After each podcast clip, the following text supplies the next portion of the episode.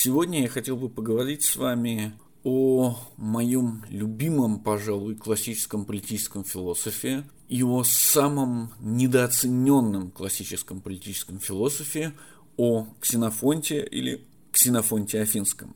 Конечно, рассказывать о самом Ксенофонте особого смысла нет, а стоит поговорить о его произведениях, вернее, о только одном его произведении, о трактате Лакедемонская полития, который, как видно из названия, посвящен политическому или государственному устройству Спарты. Ксенофонт один из немногих избранных, которые оказались знакомы со Спартой лично, знакомы со спартанскими деятелями лично, знакомы с законами Спарты, знакомы с образом жизни Спарты. И поэтому его свидетельство о Спарте о том, как устроено государство Спарте, конечно же, является уникальным. Но выбрал я лакедемонскую политию для сегодняшнего разговора не только потому, что нам стоит доверять историческому свидетельству Ксенофонта о Спарте. Нет, конечно же нет. Ксенофонт в первую очередь философ, и поэтому то, что он говорит о Спарте, ровно точно так же, как и то, что он говорит обо всех остальных государствах своей, например, гелленики, то есть греческой истории, нужно воспринимать с долей здорового скептицизма. Ни в коем случае нельзя верить ему на слово в вопросах истории. Но его философская точка зрения, политико-философская точка зрения, конечно же, является крайне весомой и интересной. Собственно, образ Спарты и спартанцев Ксенофонт рисует не только в лакедемонской политии. Этого вопроса также касаются и его Анабасис, и Геленика, и Меморабилия, и некоторые другие более мелкие трактаты и произведения Ксенофонта, например, Гесилай. Именно поэтому, говоря о лакедемонской политии, так или иначе придется затрагивать или делать ссылки на другие произведения Ксенофонта, что, я надеюсь, мне удастся сделать. Естественно, обозреть всю лакедемонскую политию за один заход невозможно. Несмотря на то, что ее размеры крайне минимальны, это произведение невероятно сложно и многообразно. Стиль Ксенофонта, несмотря на кажущуюся свою простоту и даже в чем-то наивность, на самом деле остается образчиком того, как может работать письменное слово. Поэтому, чтобы не углубляться слишком сильно и не превращать все в лекцию, я хотел бы сконцентрироваться только на одном конкретном вопросе, который Ксенофонт обсуждает в своем трактате. А именно на вопросе о том, как выглядит спартанский гражданин.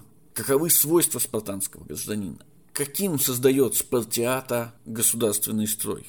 И, естественно, Ксенофон предлагает начать обсуждать этот вопрос а, с самого-самого детства. В самом начале трактата, во второй главе, Ксенофон говорит о том, что в отличие от всех остальных греков, которые посылали своих детей в школу учиться письму, музыке и гимнастике, как только дети начинали понимать речь, спартанский строй поступал совершенно иначе. Во-первых, спартанский строй имел централизованное образование, государственное образование в отличие от всех остальных греческих городов, в которых не было государственных образовательных учреждений, и все дети занимались частным образом. А это значит, что государство с самого начала контролировало то, чему мальчики будут учиться. Так вот, в Спарте не учат ни письму, ни музыке, ни гимнастике. В Спарте, если мы верим на слово Ксенофонту, учат всего трем вещам.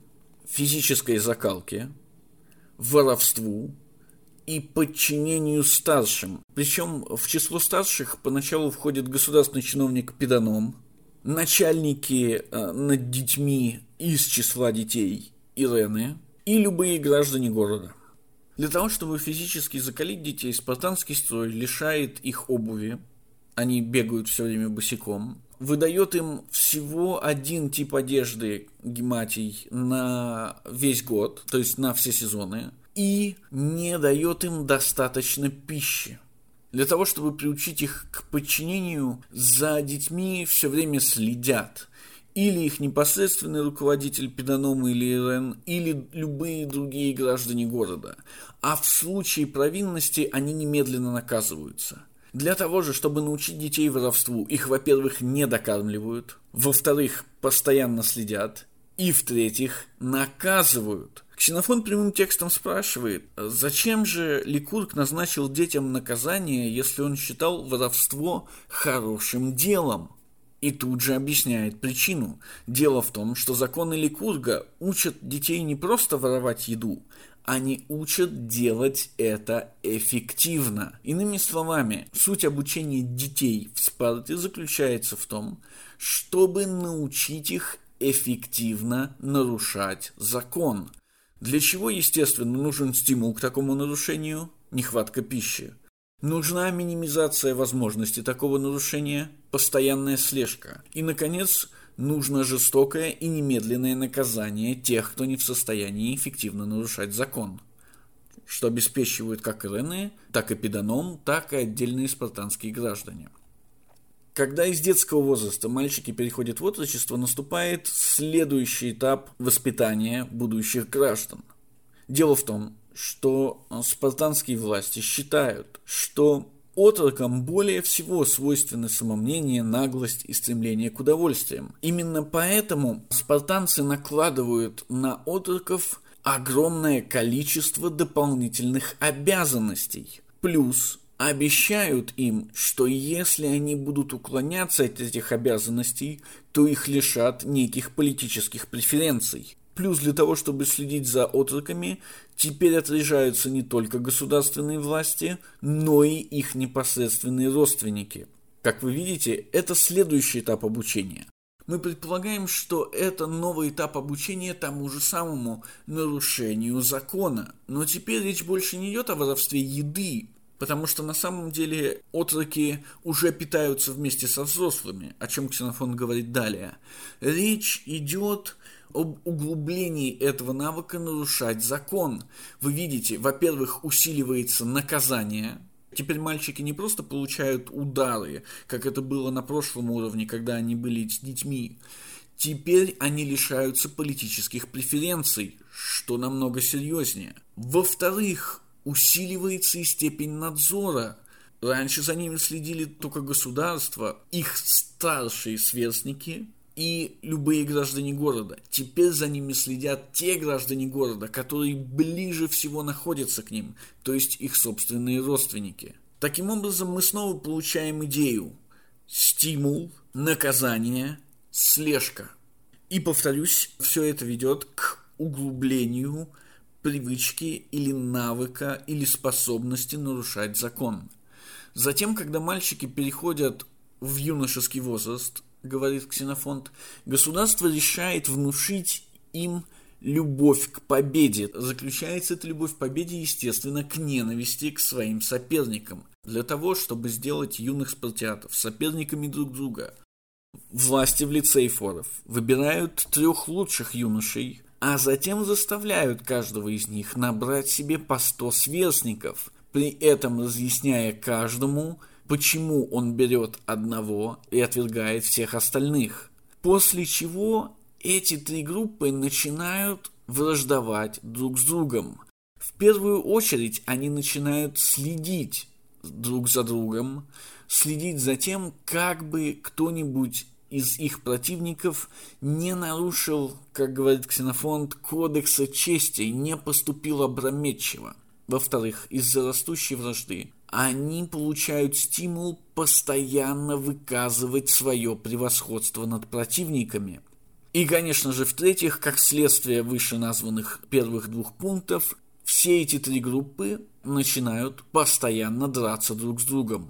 Новый уровень воспитания, цель которого все еще остается той же самой, потому что Ксенофонт не заявил других целей – предполагает новый уровень слежки. Теперь в эту слежку включаются уже сами молодые спартиаты. Иными словами, если на первом уровне обучения, обучение детей, и на втором уровне обучения, обучение отроков, спартанские мальчики могли найти себе союзников в преступлении среди других таких же, как они, спартанских мальчиков, то теперь у них практически нет союзников. Напротив, последний оплот их возрастной солидарности падает. У спартанца нет товарищей. Все остальные спартанцы представляются ему противниками, либо прямыми противниками, то есть конкурентами, либо потенциальными противниками, то есть теми, кто готов немедленно сдать его властям. Спартанские юноши больше не нарушают законы ради еды или преференций со стороны государства. Они делают это, чтобы доказать свое превосходство над противниками. Кроме того, тот факт, что они постоянно следят друг за другом, подталкивает их к тому, чтобы не совершать спонтанных преступлений, чтобы постоянно обдумывать свои действия. Ксенофонт прекрасно напоминает, что практики соперничества среди граждан не ведут ни к чему хорошему. В Киропедии Ксенофонт говорит, что подобные состязания среди персидской знати установил Кир Великий. С одной стороны, это диссоциировало персидскую знать, так как каждый стремился продемонстрировать свое превосходство над другим перед царем, получалось так, что у персидской знати, именно в среде знати, не оказывалось союзников. Любой мог предать кого угодно для преференций со стороны царя. И это означало, что персидская знать не могла консолидироваться для того, чтобы проявить какое-то массовое недовольство по отношению к Киру Великому.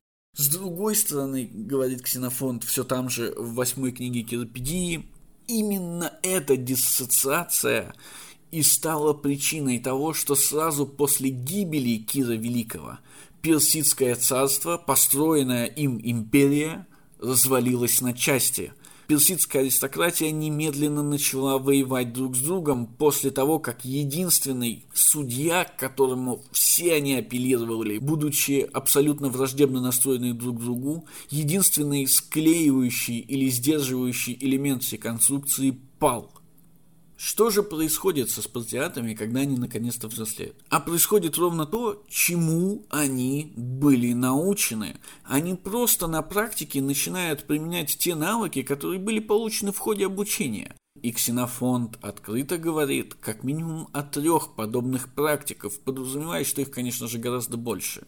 Он говорит, во-первых, о воровстве, подчеркивая, что в спартанском обществе любой гражданин может украсть у любого другого гражданина практически все при определенных условиях.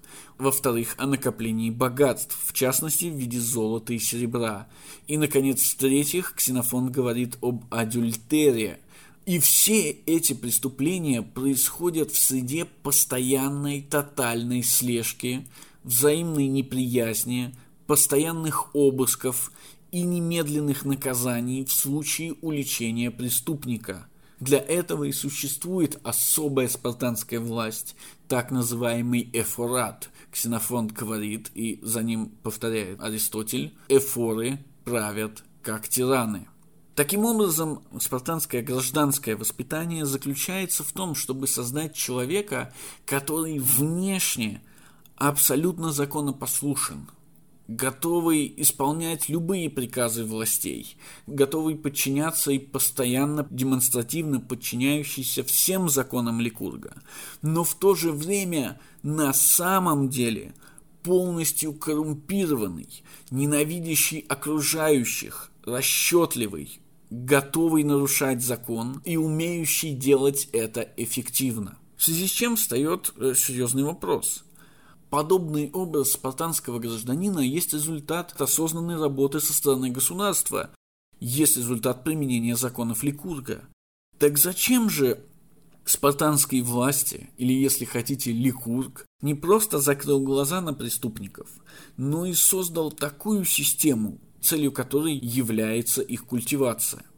В самом начале трактата Ксенофонт говорит, что Ликург достиг высшей степени мудрости. И эта высшая степень мудрости, по его мнению, заключается в том, что, посмотрев на все остальные греческие государства, Ликург решил сделать ровно наоборот. Во всех остальных греческих государствах преступники или те, кто не желает повиноваться властям, оказываются врагами государства. При этом, если преступник оказывается плох, его ловят и наказывают. А если он оказывается хорош, то он, во-первых, остается на свободе, во-вторых, получает некую власть или силу, ну, банально, если хотите, деньги. А в-третьих, он продолжает быть врагом государства. То есть успешное преступление, которое по сути является нанесением ущерба государству, ведет к росту силы или могущества самого преступника, что в свою очередь ведет к еще большему ущербу для государства со стороны преступника, когда он совершает свое следующее преступление. Описывая спартанское устройство, Ксенофон создает впечатление, что спартанские власти, или Ликург, если хотите, считают, что в любом государстве сильнейшие так или иначе нарушают закон. Ибо свойство сильнейших заключается в том, что они, во-первых, способны на преступление, во-вторых, способны на долгосрочное планирование, в-третьих, постоянно желают собственного усиления и, наконец, в-четвертых, хотят достичь превосходства над другими. Таким образом, Ликург или спартанские власти считают, что борьба с преступностью – это ошибочная стратегия. Вместо того, чтобы побороть преступность, государство должно найти способ успешно встроить ее в себя. Именно поэтому, говорит Ксенофонт, перед тем, как Ликург принял свои законы, создав спартанское государственное устройство, он в первую очередь заручился поддержкой сильнейших людей в государстве. А сделать это ему удалось только потому, что предложенное им устройство существовало только для выгоды сильнейших. Сделав сильнейших спартиатов, то есть потенциальных или актуальных преступников, успешных преступников, эффективных преступников, союзниками города и связав их интересы с существованием строя, Ликург затем вводит законы, целью которых является воспроизводство этой схемы, то есть воспитание лучших преступников и включение этих преступников в число правящего класса. Естественно, для того, чтобы воспитывать и отбирать лучших преступников, Еликургу и понадобились такие страшные законы, ядром которых, как вы видели, является тотальная слежка – и немедленное наказание, в частности лишившие спартиатов их частной жизни. Такой строй соединяет в себе абсолютно законопослушное большинство неуспешных преступников, спонтанно действующих или неспособных на долгосрочное планирование, которые оказываются раздавлены этой системой и таким образом превращаются в полностью законопослушных граждан. И невероятно коррумпированную элиту, идеально изображающую полную внешнюю законопослушность, а на самом деле постоянно нарушающие законы, но делающие это эффективно. Существование такого строя, как показывает Ксенофонт, целиком и полностью зависит от того, насколько хорошо элита может изображать, имитировать свою законопослушность в глазах простых спартиатов. И этот строй падает, как только коррумпированная элита начинает совершать преступления открыто. Как только это происходит, тот пример законопослушности, который она подает массам, исчезает, и на его место становится прямо противоположный пример. Пример, который начинает разлагать простых спартиатов, которые, в свою очередь, уже не ждут никаких наказаний, так как никаких наказаний не последовало для коррумпированной элиты. С точки зрения Ксенофонта, это и тот факт, что об открытой коррупции спартиатов узнают за пределами Спарты что лишают Спарту ее образа невероятно законопослушного государства, уничтожает строй. Ликург или спартанской власти поступили не так, как все остальные греки. Спартанское государственное устройство оказывается абсолютно удивительным и крайне интересным. То, что попытался сделать Ликург, говорит Ксенофонт, не попытался сделать больше никто. Однако это уникальное государственное устройство с самого начала заключало в себе семена собственной погибели.